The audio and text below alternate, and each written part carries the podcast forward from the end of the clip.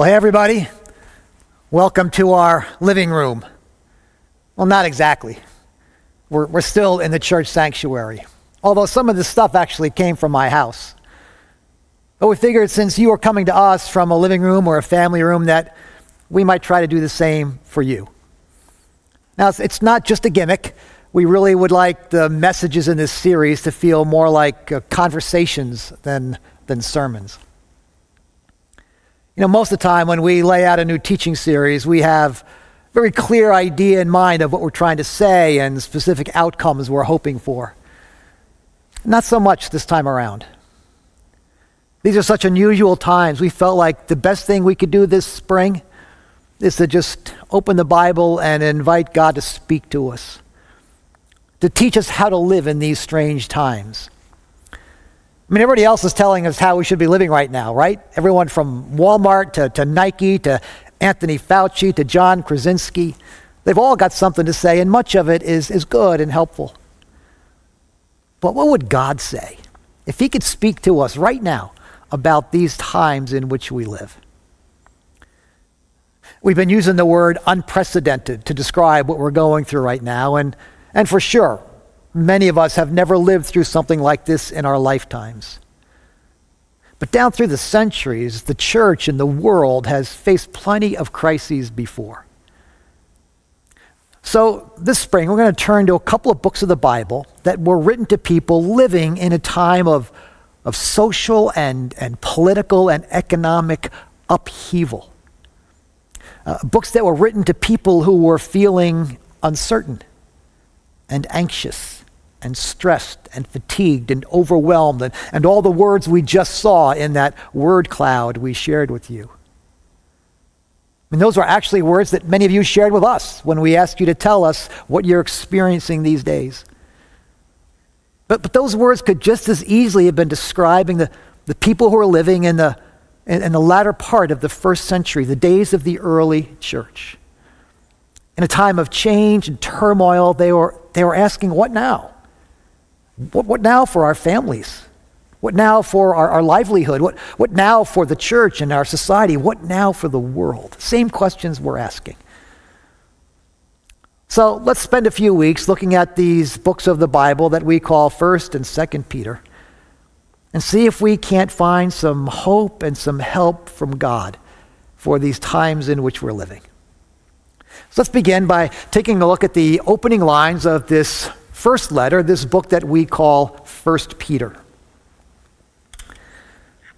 Peter, an apostle of Jesus Christ to God's elect, exiles scattered through the provinces of Pontus, Galatia, Cappadocia, Asia, and Bithynia, who have been chosen according to the foreknowledge of God the Father, through the sanctifying work of the Spirit, to be obedient to Jesus Christ and sprinkled by his blood. Grace and peace be yours in abundance. So, what we have here is a letter, letter written by the Apostle Peter somewhere around 62 AD. So, about 30 years or so after Jesus rose from the dead and, and returned to heaven. Now, Peter, of course, was one of the inner circle of the disciples, the one who denied Christ three times who then was forgiven and restored by Jesus and, and went on to become a leader in the early church. He, he's writing to Christ followers, to Christians, living in a part of the empire known as Asia Minor, or what we today would call Turkey. Now, some of these believers were likely Jews who had emigrated from Israel and brought with them their newfound faith in Jesus as their Messiah, the Messiah of Israel. But, but many of these believers were, were non Jews. They were Greeks and Romans who had come to believe that Jesus was the Savior and Lord of, of, of all people. So all of them together made up the church there in, in Asia Minor. They found themselves living in a pagan land, in a place that felt unfamiliar, ostracized because of their faith, and, and living under the rule of a deranged emperor named Nero, who was no friend to the Jesus movement. So their future was very uncertain. And notice the word that Peter uses to describe these early Christians exiles. exiles scattered throughout the provinces. Now, we'll talk more about that word exiles next week, but, but understand that an exile is a person who is living in a foreign land, a person who feels out of place, someone trying to navigate through an unfamiliar culture. People who have to kind of rediscover who they are and what they're about living in a strange land. And I have to believe that that could describe how we're feeling sometimes these days, these days of quarantine and lockdown. Disoriented, out of sync with our normal ways of living. When I got in the car to come over this morning, I realized that I hadn't been in the car for almost three days. Hadn't left the house except to go for a walk or a run. I mean, that's just strange. So all of us are having to rediscover who we are and, and, and, and what our lives are all about in these unusual times. So Peter writes this letter to people like us. And he offers something that we all desperately need right now. Let's keep reading. Praise be to the God and Father of our Lord Jesus Christ. In his great mercy, he has given us new birth into a living hope through the resurrection of Jesus Christ from the dead he offers them hope. And I have to believe that hope is something we all desperately need right now. But do we dare, do we dare to hope for better days? You know, for the first time this past week, and actually several times this past week, we heard experts talking about light at the end of the tunnel. For the first time, really, our leaders began to think about what life might look like as we reopen the country, so to speak. Now, now, no one's ready to make any promises or any predictions yet, but we're beginning to imagine what that could be like. That expression caught my attention light at the end of the tunnel. Light at the end of the tunnel is, is a metaphor for hope. Now, a metaphor is, is, is a word picture. It's, it's, a, it's a concrete image to describe an abstract concept. So, hope is, is kind of an abstract idea. It's hard to wrap your arms and your head around hope. But light at the end of the tunnel, well, we get that. It's like coming out of a dark place and seeing your way for the first time to better and brighter days. Light at the end of the tunnel is a metaphor that helps us to understand and feel hope. But it turns out there are a lot of metaphors for hope. Pastor Ruthie and the Kidstown staff just, just shared one of them with us a few minutes ago when they talked about the plants they were growing, which began as seeds. You couldn't see the plant, but you were hoping it would come someday. I began thinking about all the other metaphors for hope that we're familiar with. How about this one? A sunrise. Sunrise marks the beginning of a new day. It's a fresh start. Anything's possible. How about a rainbow? A rainbow tells us that the storm has passed, the sun is breaking through. And how about one more? A baby. A newborn baby is a bundle of life and potential. It reminds us that whatever else is happening in the world, life goes on. A new generation is coming. Now, as it turns out, this isn't just any baby. This is our eighth grandchild. Notice how I snuck this in here. This is a little girl named Ellis Sophia, born to our son Mark and his wife Ellie just last week in the middle of a pandemic. Hope, life, a future. So each of these images speak to us of, of better days, of a fresh start, of a bright future. They remind us that there's life on the other side of, of, of, winter. There's, there's on the other side of darkness, on the other side of a storm, on the other side of a pandemic. When the opening lines of this letter, Peter offers us yet another metaphor for hope. it's an empty tomb. Listen again to those words we just read. In his great mercy, he has given us new birth into a living hope through the resurrection of Jesus Christ from the dead. In the same way that a sunrise speaks about morning after night, and, and, and flowers speak about spring after winter, an empty tomb speaks about life after death, victory after defeat, joy after sadness. An empty tomb means anything is possible. It means there's always hope, no matter what. Now, let's take a look at a definition here for a minute so we know exactly what it is we're talking about when we talk about hope. Hope can be destri- described as a positive expectation and desire, wanting something to happen and thinking it could happen. So, hope is the sense that, that things are going to turn out okay, that, that we're going to get through this thing, that, that something good is coming on the other side of whatever it is we're going through. And hope is a wonderful thing. Hope is like oxygen to the soul. I mean, you, you, you can get through anything if you have hope. Viktor Frankl is the famous Holocaust survivor and philosopher. And he discovered in the concentration camp that people could survive just about anything as long as they had hope. Once they lost hope, they didn't last long. So, hope is a wonderful thing. But hope has to have reasons behind it, a solid, rational basis for believing that you're going to get through, that better things are coming. I mean, without reasons, hope is just wishful thinking. It's just Pollyanna, pie in the sky kind of optimism.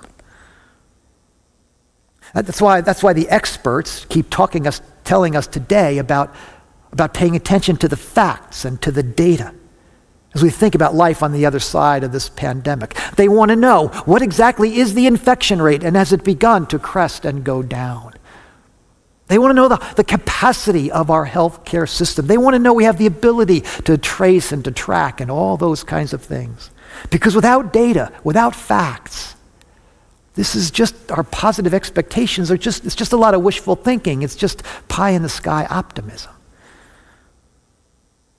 So, what reason does humanity have to be hopeful about anything?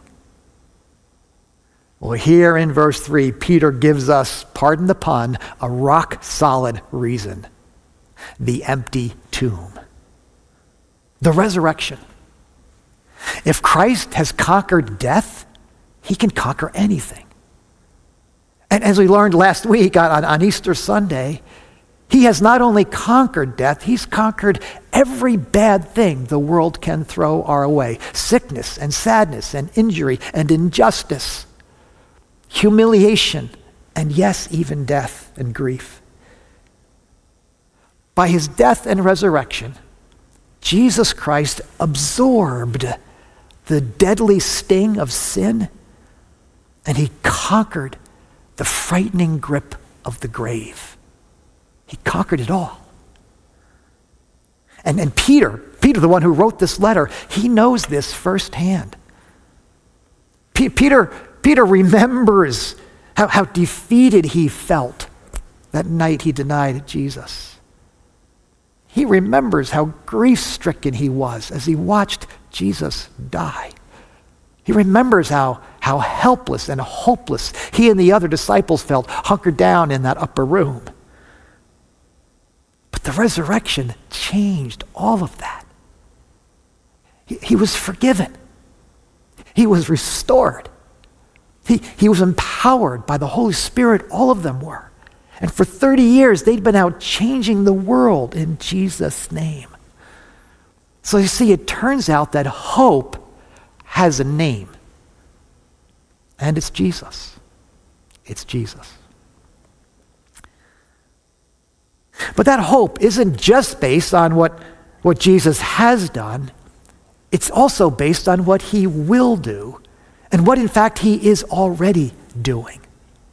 Let's keep reading.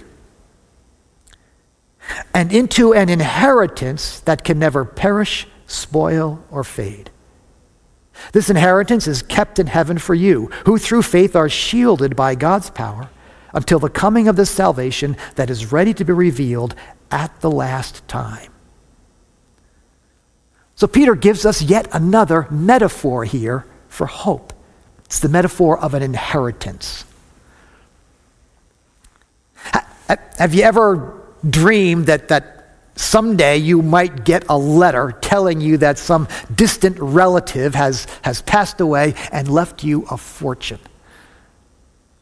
I mean, if you knew that, if you knew that someday a fortune was going to come your way, think about how that would change the way you feel, the decisions you make about all the financial challenges you're facing. Think about how hopeful you could feel knowing that someday a huge sum of money was coming your way.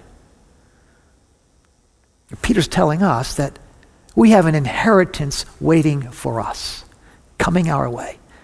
And it's called eternal life. It's life with God. Life to the full here and now, and life forever in the age to come. It's life beyond sickness and sadness.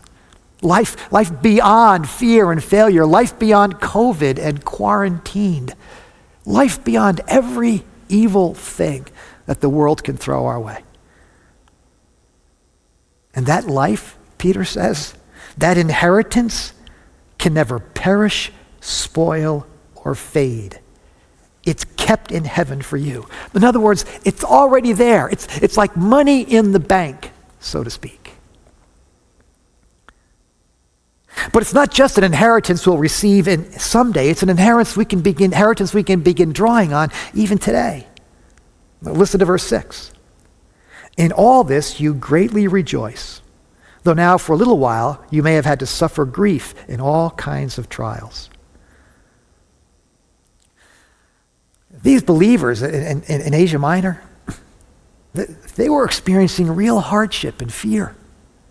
They were being persecuted because of their faith. They were being shut out of their social circles, cut off from friends and sometimes from family. They, they were being shut out of their jobs. It was very hard for them to, to work and to find employment and provide for their families. And, and, and who knew what kind of evil Nero might inflict on them next? So this is not, there's no health and wealth gospel that Peter's writing about here. This is not pie in the sky optimism. Peter will talk about suffering 15 times in this letter. They had reasons to be afraid and uncertain but they also had reasons to hope. Let's keep reading. Even though you do not see him now, you believe in him and are filled with an inexpressible and glorious joy. For you are receiving the end result of your faith, the salvation of your souls. In other words, Peter says, you don't have to wait for someone to die to receive this inheritance. Christ has already died and risen. And because of his death, it means that all of your debts are paid. And because of his resurrection, it means that his risen life is available to you. All the resources, love and joy and, and, and peace and hope, it's all yours. It's been credited to your account, he's saying. It's worth a whole lot more than that stimulus check you've received or are waiting for from the government. Whatever strength or wisdom or courage or patience you feel like you need right now to get through this pandemic, it's yours. It's in the bank. It's available to you now in unlimited supply. Therefore, Peter says, with minds that are fully alert and fully sober, set your hope on the grace to be brought you when Jesus Christ is revealed at his coming. Now notice again, Peter's not, he's not minimizing the difficulties that they're all facing or that we're facing. He says, with minds that are fully alert and fully sober. These are serious times we're living in and serious challenges that we're facing. but we have reasons to be hopeful. Christ has died and, and, and Christ has risen, and it also turns out that, that, that Christ is coming again. He talks about when Jesus Christ is revealed at his coming. See, we know the end of the story. We know that someday Christ will return and he will finish what he's begun, putting this world right and making all things new. So, you want reasons to be hopeful? Here are three of them Christ has died, Christ is risen, Christ will come again. Now, if you grew up in a more liturgical Christian tradition, you, you, you might recognize those words. It's a familiar, ancient expression of the, of, the, of the church. Christ has died, Christ is risen, Christ will come again. It's often recited as, uh, as the Eucharist or the Lord's Supper is being celebrated. These are the facts upon which our hope is based. These are the reasons.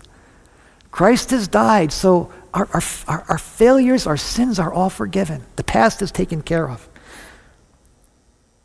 Christ is risen, so he is with us even now. And Christ will come again, and he will wipe away every tear from our eyes. So we can live with hope because we know the end of the story. We can live with hope because we know the end of the story. Now, we've been talking about a lot of abstract concepts here for a while as we talk about hope. So let me finish up with yet another metaphor, a word picture that might help us understand what we're trying to say here today.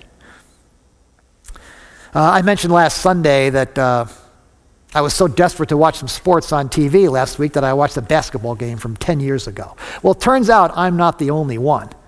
I mean, they're replaying all kinds of old sporting events, including one station is replaying all of the past Super Bowls.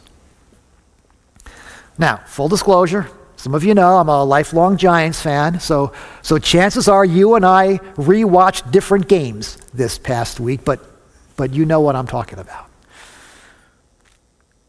Well, to my surprise, it was actually a lot of fun. It was exciting, actually, to watch those games again. I mean, it'd been so long ago, I'd kind of forgotten how, how exciting they were, how, how hard fought they were, how, how, how gut wrenching some of those moments were. I mean, I got caught up in the action. More than once, I, I yelled at the TV, Eli, what are you doing? At the same time, I could relax and enjoy it because I knew the outcome. I knew how the game ended. I, I knew my team won at the end. I could just enjoy the game. And if you're a Patriots fan and, and you rewatch the greatest comeback in Super Bowl history, you know what I'm talking about. Well, in a similar way, we can live with hope in the face of anything, even a pandemic, because we know how the game ends. We know the end of the story. We know that God will see us through. We know that His resources are enough. We know that nothing can separate us from His love. We know that nothing can thwart his good purposes for our lives and the church and the world. Our past is forgiven, our future is secure, and our present is empowered with the risen life of Christ. We can live with hope because we know the end of the story. Now, does that mean that uh, life is boring and predictable, that there are no surprises, no, no challenges, no disappointments? Not at all. I mean, we, we, know, we know the end of the story, we know how it ends, but, but we, we don't know when it ends, and we don't know how it all happens. We don't know what the big plays are. And in the same way, we, we don't know the part that we're going to play in this unfolding narrative. We, we, don't, we don't know what, what tests we're going to have to endure. We don't, we don't know what lessons we're going to learn. We don't, we, we don't know the, the people that we're going to meet, the people we're going to become. We don't, we don't know the miracles we're going to see as we make our way through this journey. But we know who wins. We know the end of the story. And so we can live with hope.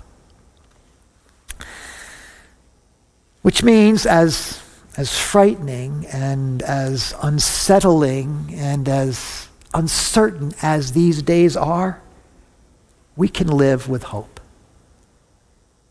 And notice, it, it's not a passive hope.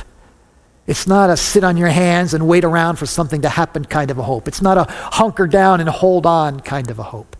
It's a living hope. It's active hope. It's, it's like a shot of adrenaline that sends us out into the world with courage and expectancy. Whatever life looks like on the other side of this pandemic, and whenever we get there, we know that God can and will do something good in our lives, in our families, in the church, and even in the world if we trust Him, if we follow the one who died and rose and is coming again for us. So let me ask as we finish up here do you have this kind of hope? Do you have this level of certainty as you look to this crisis and beyond? Remember, hope has a name. And it's not Fauci or Krasinski, it's not Eli or Brady. It's Jesus. If you have Jesus, you have this kind of hope. If you don't have Jesus, you, you don't have this kind of hope. You may have other kinds of hope. We can, we can hope in our, in our civic leaders. We can hope in our medical community. We can hope in our cultural cheerleaders, and, that's all good. But none of them know the end of the story. None of them have ever beaten this thing before. None of them can promise us anything. Jesus can promise us life. Life to the full and life forever. Life now and life beyond this pandemic and whatever is beyond that. So, this hope we're talking about today is found in Jesus. If you have never invited Jesus Christ to come into your life, to forgive you of your past, to set you free for the future, to be with you right now, you can do that today, right now, as we pray in just a moment.